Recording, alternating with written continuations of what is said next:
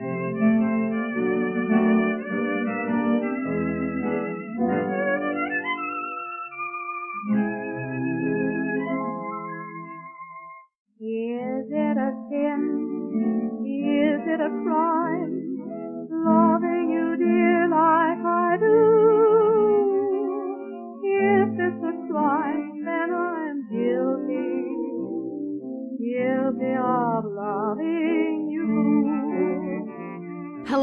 welcome to Criminal Broads, a true crime podcast about wild women on the wrong side of the law. I'm Tori Telfer, your faithful correspondent, and I am here to tell you that I am a pirate expert now, or at least more of a pirate expert than I was two weeks ago.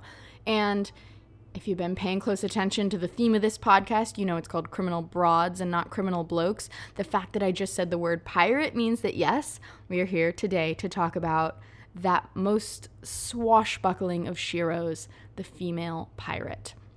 But before we get started, um, couple things, couple housekeeping things. Listen, if you like the podcast, I would love if you would leave a review on iTunes. It really helps the podcast reach other similarly curious and creepy eyes. Um, and then if you want to occasionally see photos, I always post photos of these women on Instagram at Criminal Broads. If you have any questions, uh, critiques, suggestions, uh, please email me criminalbroads at gmail.com. I do take requests and, in fact, will be fulfilling one such request in a couple episodes from now. Also, next episode is episode 10, and I have something big planned. So stay tuned for that. But anyway, let's get back to the subject. Let's get back to the story.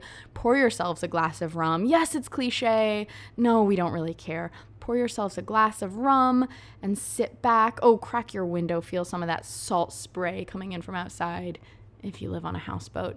And sit back and enjoy the story of a female pirate so common, so common born that we don't know her real name, but so powerful that she put Blackbeard to shame.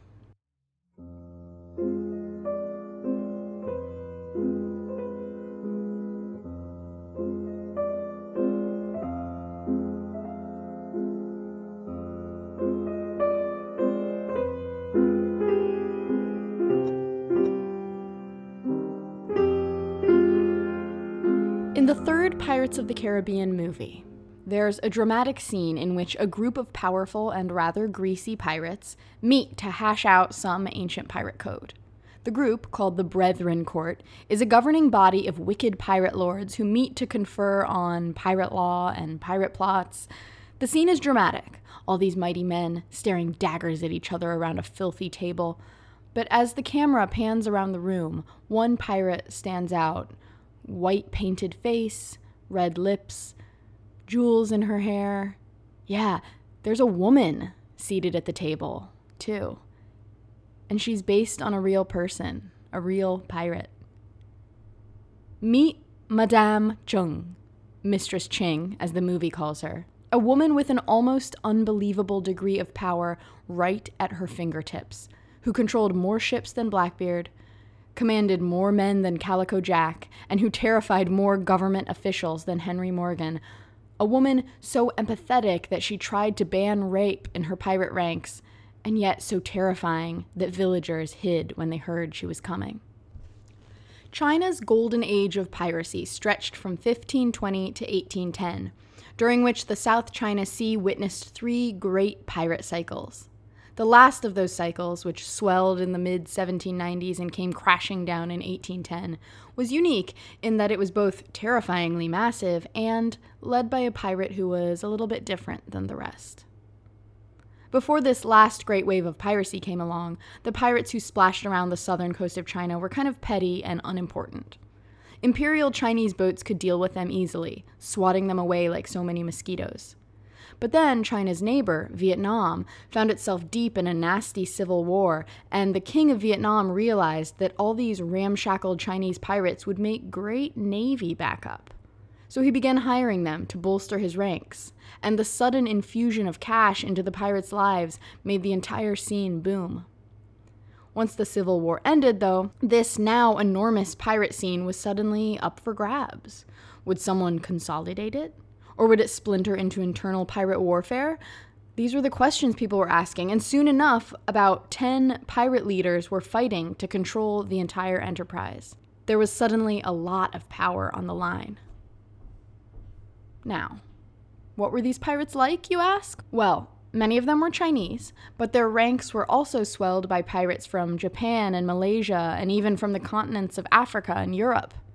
Many of them came from poor families. The average pirate was a single guy in his 20s without steady employment, usually with some sort of seafaring work in his past, as a sailor or fisherman, for example. And when these discontented young men couldn't find legal work, taking a gig on a pirate ship was an easy next step.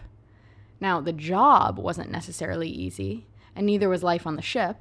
When there wasn't enough food to go around, these pirates sometimes ate boiled caterpillars or even cooked up the rats that ran wild in their ship's hold. But it was a community and a steady source of work. And what a community it was! It was massive. It's really hard to overstate how massive this scene was. To give you a little perspective, let's compare it to the world of Western piracy, which featured famous guys like Blackbeard and Calico Jack. At its biggest, the Western pirate population reached 5,500. Impressive, right? 5,500 pirates. That's a lot of pirates. But the pirates who sailed around the South China Sea, their population at its largest was 70,000. Now, to run something this large and dangerous and diverse and rebellious, it would take a woman, of course.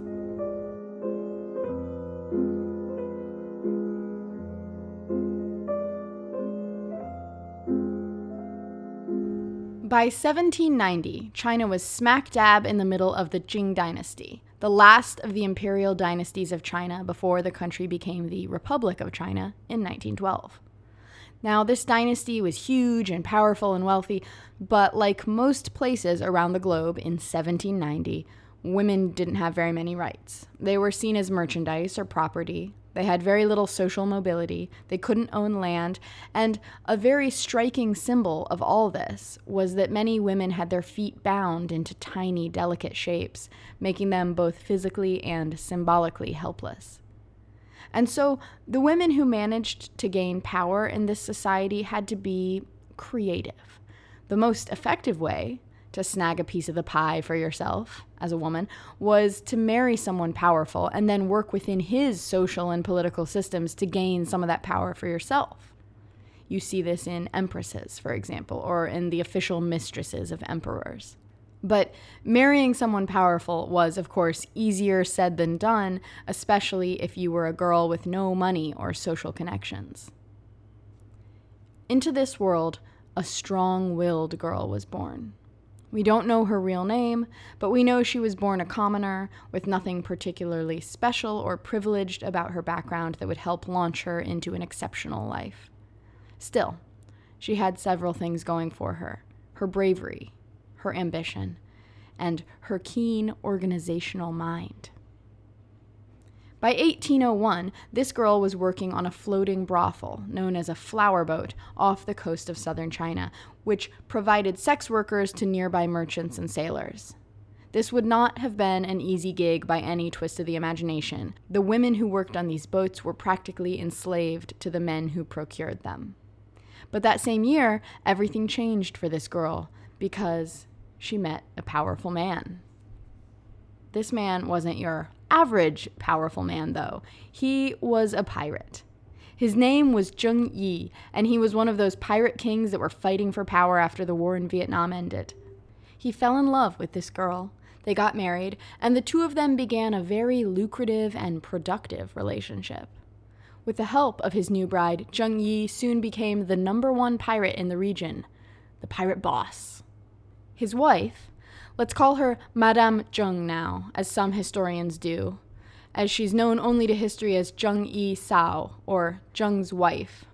Anyway, Madame Zheng was right by her husband's side as he rose to power. While he was the unifying figurehead, the patriarch of the pirate world, and the military commander, she was the one who organized everything and made sure the pirates acted as a group with shared goals. This was a skill she would wield expertly for the rest of her life, She was great at convincing people that they'd be better working together than striking out on their own. The Zhengs managed to unify all these rogue pirate gangs into an official and, quite frankly, a terrifying confederation of organized ships, and by 1804 they were controlling 70,000 pirates, 800 large junks, and 1,000 smaller boats and they were soon murdering powerful government officials and flipping the entire power system on its head as they roamed and marauded along the coast of southern China.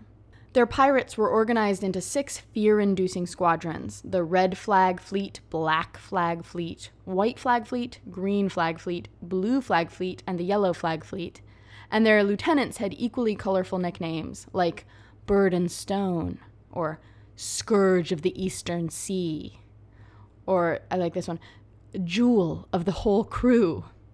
And then, of course, who could forget Frog's Meal? The most powerful squadron was the Red Flag Fleet, commandeered by Zheng Yi himself. In order to make sure that their power stayed consolidated, he also appointed family members to lead some of these other squadrons, and he would use his female family members to even help with this consolidation, marrying them off to other formidable pirate allies, etc. For the Zhengs, the theme was and would always be keep it in the family. Sometimes this made them a little weird. Their favorite family member was actually not related to them at all. His name was Zhang Bao, and he had been snatched from his fisherman father when he was 15. But Zhang Bao was now super loyal to the Zhengs and took to pirate life like a fish to water. Zheng Yi took him under his wing and then slept with him as a form of pirate initiation, and then gave him his own ship to commandeer, and then to further strengthen their bond and make their relationship unbreakable, he adopted the boy. So that was their relationship. Apparently, it wasn't as totally weird as it sounds to us to make your young lover your adopted son. Uh, it was more of a sort of um, official designation um, of a relationship of closeness. Anyway, Zheng Yi's meteoric rise to power was stopped abruptly in 1807 when he died unexpectedly at sea. Some sources say he was blown overboard during a storm, others say he was hit by a cannonball during battle. He was only 42. Now, without her powerful husband, what was Madame Zheng to do? Abandon her life of freedom on the open water? Become a chaste, quiet widow and get a little house on land? Return to the flower boats and try to scrape together an income there, surrender all that delicious power that she was just beginning to taste? no.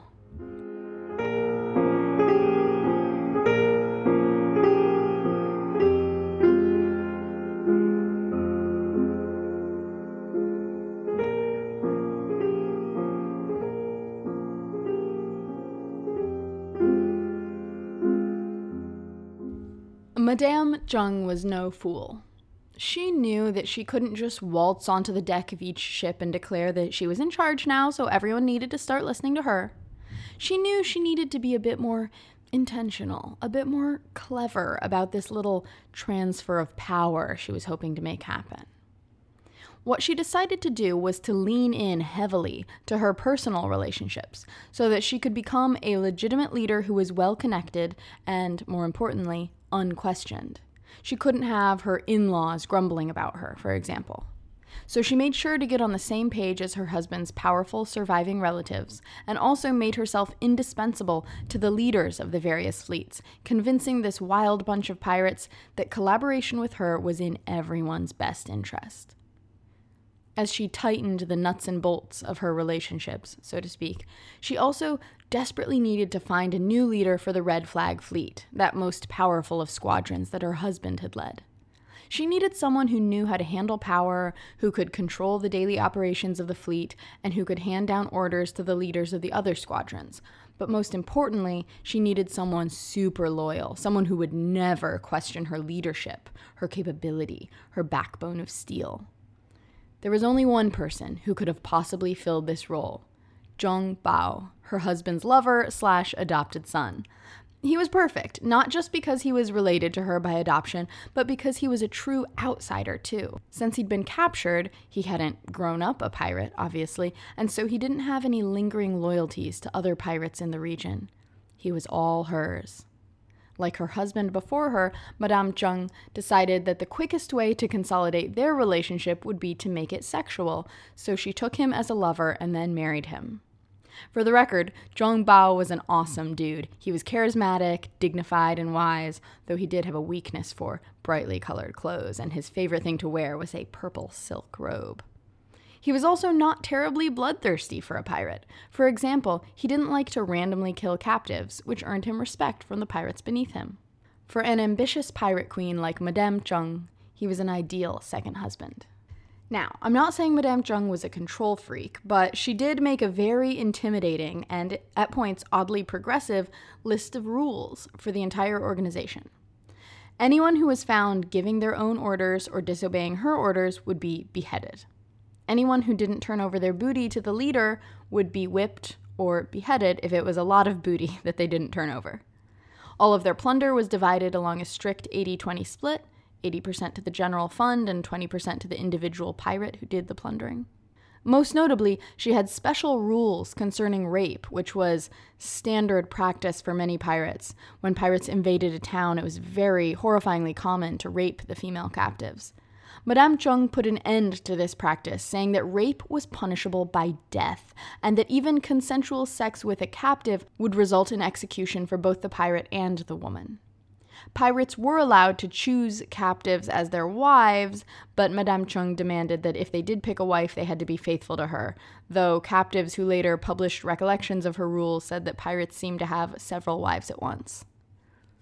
One Westerner, who was captured by the group, saw that violators of Madame Zheng's law were punished so efficiently that it seemed, quote, almost incredible.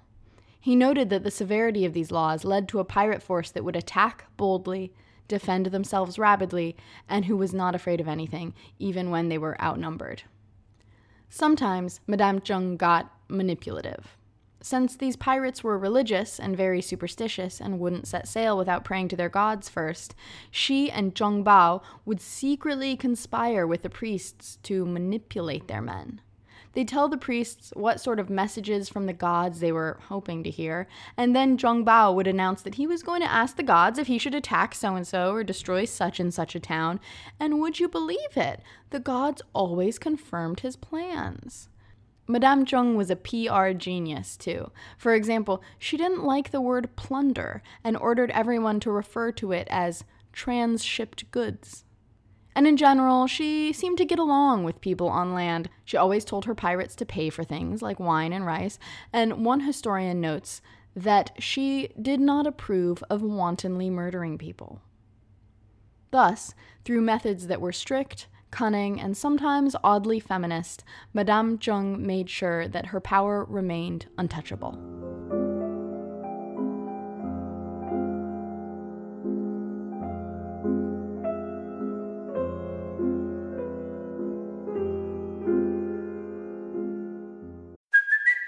It's Kaley Cuoco for Priceline. Ready to go to your happy place for a happy price? Well, why didn't you say so? Just download the Priceline app right now and save up to 60% on hotels. So, whether it's Cousin Kevin's Kazoo concert in Kansas City, go Kevin, or Becky's Bachelorette Bash in Bermuda, you never have to miss a trip ever again. So, download the Priceline app today. Your savings are waiting. Go to your happy place for a happy price. Go to your happy price, Priceline. It's easy to be all rah rah girl power when we look back at figures like Madame Zheng, a woman who gained unimaginable power in a distinctly male world. When people occasionally write about her, you'll often see references to the fact that she banned rape, which sounds so fantastic, so wonderful. But we have to remember that it wasn't that she forbade all violence against women, period. She just forbade violence against women that hadn't been approved by her. And remember how I said that the townspeople loved her? The same historical source that said that later says that in 1809, Madame Zheng began sailing up China's many rivers, plundering villages, murdering townspeople, and generally creating havoc. Such was the terror she inspired, says the source, that peasants fled and hid themselves on news of her approach. Like our pirate queen here, pirates in general were complicated beings. In many ways, Chinese pirates were the polar opposite of the Confucian values that were being emphasized on their mainland. If the ideals on land were things like honesty, frugality, self restraint, and hard work, the pirate code was a bit more, shall we say, morally gray. Forged out of hardship, prejudice, and poverty, writes Professor Robert Anthony, who studies piracy in early modern China. Pirates created a culture of survival based on violence, crime, and vice, characterized by excessive profanity, intoxication, gambling, brawling, and sexual promiscuity. As we can tell from Madame Zheng's rulebooks, rape was so common and such a tool of terror that it had to be controlled and regulated by the pirates themselves. One captive noted that each ship had women who were there to service the pirates whenever they wanted, though the captive also noted that the pirates didn't typically go to these women as they were too busy sleeping with each other, and sometimes surely this was consensual, but the rape of young captive boys was also a common practice on these ships. My point is, it's important that we don't forget the real horror that pirates spread like a virus in the midst of all their swashbuckling. But at the same time, piracy did represent a certain degree of freedom to people who wouldn't have otherwise had much freedom. Piracy allowed a whole lot of marginalized people to participate in an economy that was otherwise shut off to them. For example, poor fishermen who secretly traded with pirates would have been able to make more money and advance more than they could have otherwise, while their sons were able to join the ships themselves and begin collecting plunder. Oh, sorry, not plunder, transshipped goods. It wasn't perfect, but it was advancement. It was a means of advancement. And while the world of pirates brutalized many, many women, it also afforded others a shocking degree of freedom too. While Western female pirates had to dress up as men in order to experience the salt spray and the thrill of danger, Chinese female pirates could be openly female on ships. Just Imagine them clambering around these deadly pirate junks, their feet unbound and their hands clutching weapons. It's hard not to thrill to the idea to some degree. They would fight right next to their husbands, and some were even in charge of whole ships themselves. One of these pirate wives famously held to the helm of a ship with one hand and wielded a cutlass in the other, slashing at attackers as they tried to charge her. And even today, even across the world in America, you can find this story of her bravery in history books.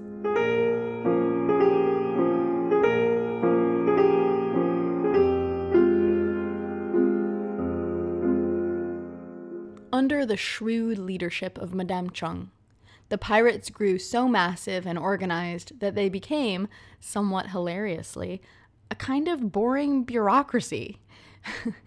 Madame Zheng installed offices on land, offices where fishermen and merchants would have to buy certificates of safety, basically paying a fee uh, so that the pirates wouldn't attack them.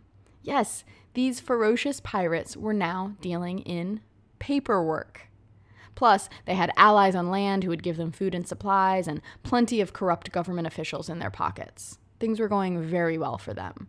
But it wasn't all certificates and receipts and file folders. Madame Zheng proved herself to be an amazing military strategist, too, and would defeat the Chinese Navy again and again with her boats arranged like a floating fortress, or she would deceive them into attacking her by hiding the bulk of her army behind some cove so that the Navy only saw a few of her ships and felt confident about attacking and this led to horrible battles with corpses floating in the water around the boats and so on. In fact, the Navy grew so terrified of Madame Zheng that they would refuse to sail, period. They, they wouldn't go out on the water, claiming that they were just uh, waiting for better weather.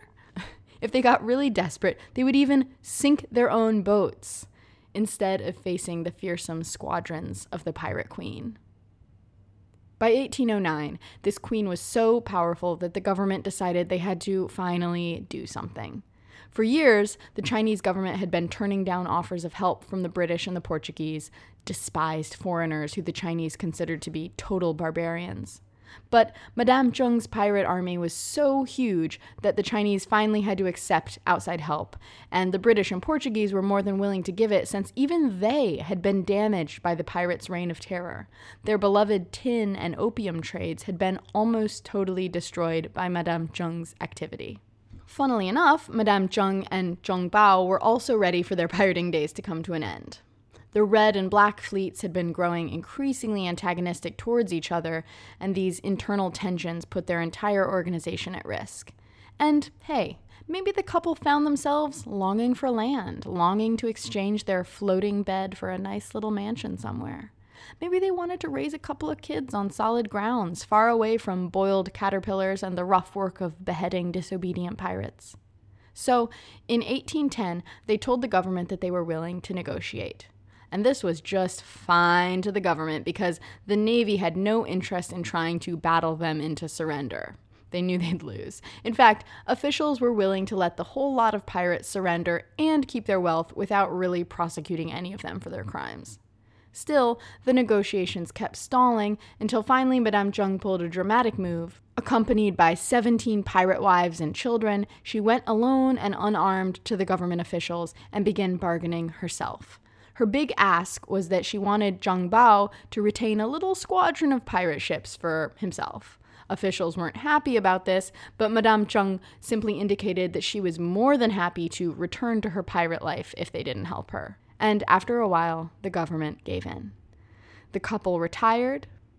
She snagged her husband a lucrative job in the government itself as a military leader, which meant he was now fighting pirates, and the two of them had an adorable baby boy.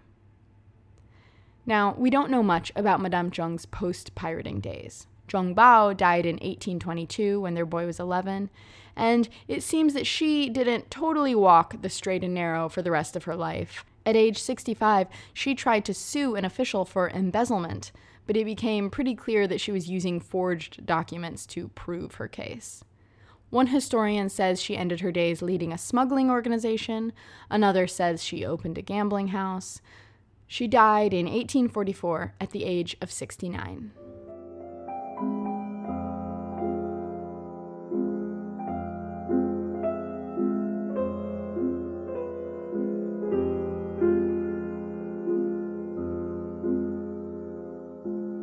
So, what do we make of this female pirate queen?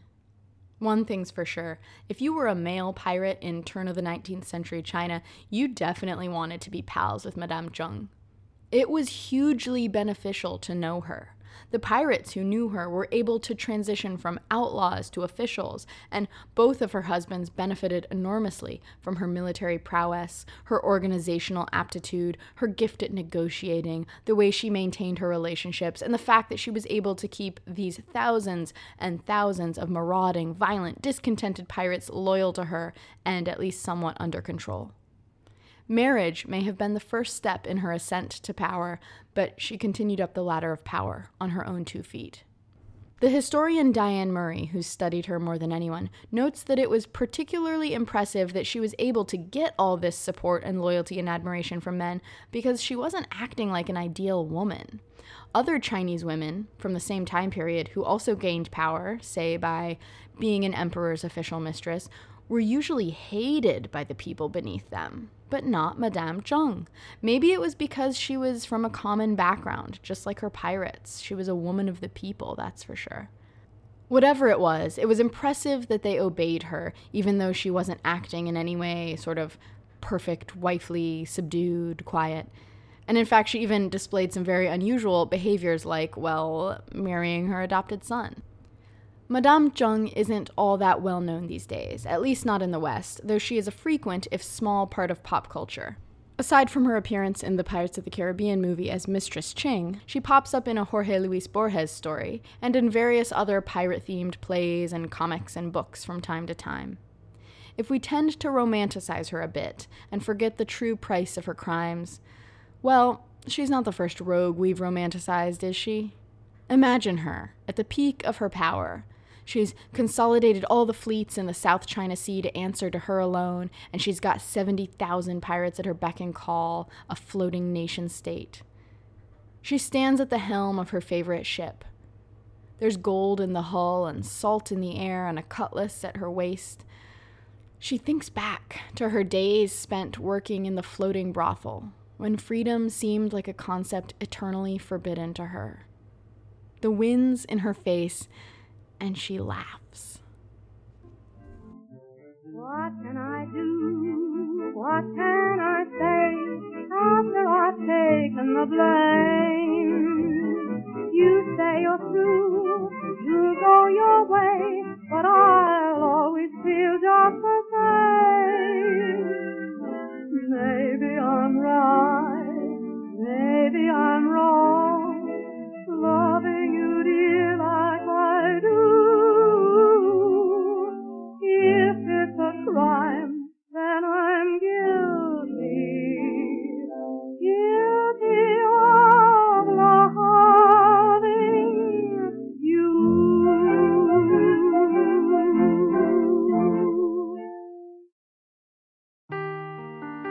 Seeking the truth never gets old. Introducing June's Journey, the free to play mobile game that will immerse you in a thrilling murder mystery. Join June Parker as she uncovers hidden objects and clues to solve her sister's death in a beautifully illustrated world set in the roaring 20s. With new chapters added every week, the excitement never ends. Download June's Journey now on your Android or iOS device or play on PC through Facebook Games.